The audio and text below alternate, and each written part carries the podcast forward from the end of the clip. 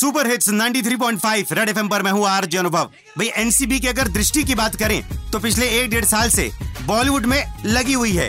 क्या रिया, क्या दीपिका, क्या रणबीर, क्या सारा अली खान और अब शाहरुख खान के बेटे आर्यन।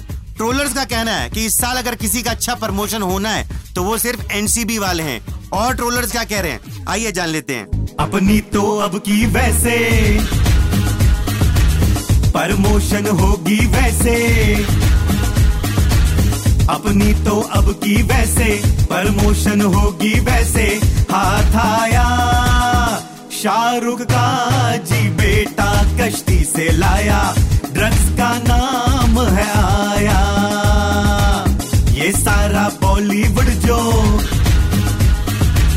दिखता है अच्छा तुमको,